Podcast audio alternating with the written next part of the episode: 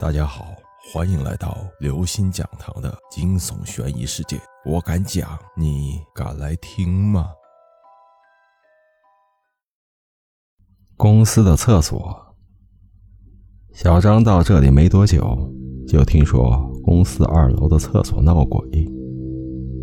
据说每到晚上的时候，二楼厕所里就会听到奇怪的声音。有人还看到卷纸在跳舞，水龙头自己打开。小张是个不信邪的人，这天在夜里加班，他特意去了二楼的厕所，一切如常，没有什么异样。然而，就在他正想要方便的时候，忽然有人拍了拍他的肩膀，他全身的汗毛都竖立起来了。转过身去，却是公司的保安，一个二十来岁的年轻人。年轻保安检查了他的胸牌，很诚恳地告诉他，二楼厕所正在维修，请他去三楼上厕所。从三楼厕所回来，他向同事们夸口自己已经破解了所谓二楼厕所闹鬼的传说。可是听完他的讲述后，同事们一个个面如白纸。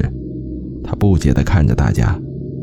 一个同事清清嗓子告诉他：“哎，小张啊，你刚来，可能不知道。”我们公司三楼是没有厕所的。小张张大了嘴，想说些什么，但是却发现什么也说不出来了。各位听众朋友，本期节目到此结束。如果您喜欢，请关注、订阅、点赞、转发四连击，谢谢您的支持。我们下期再见。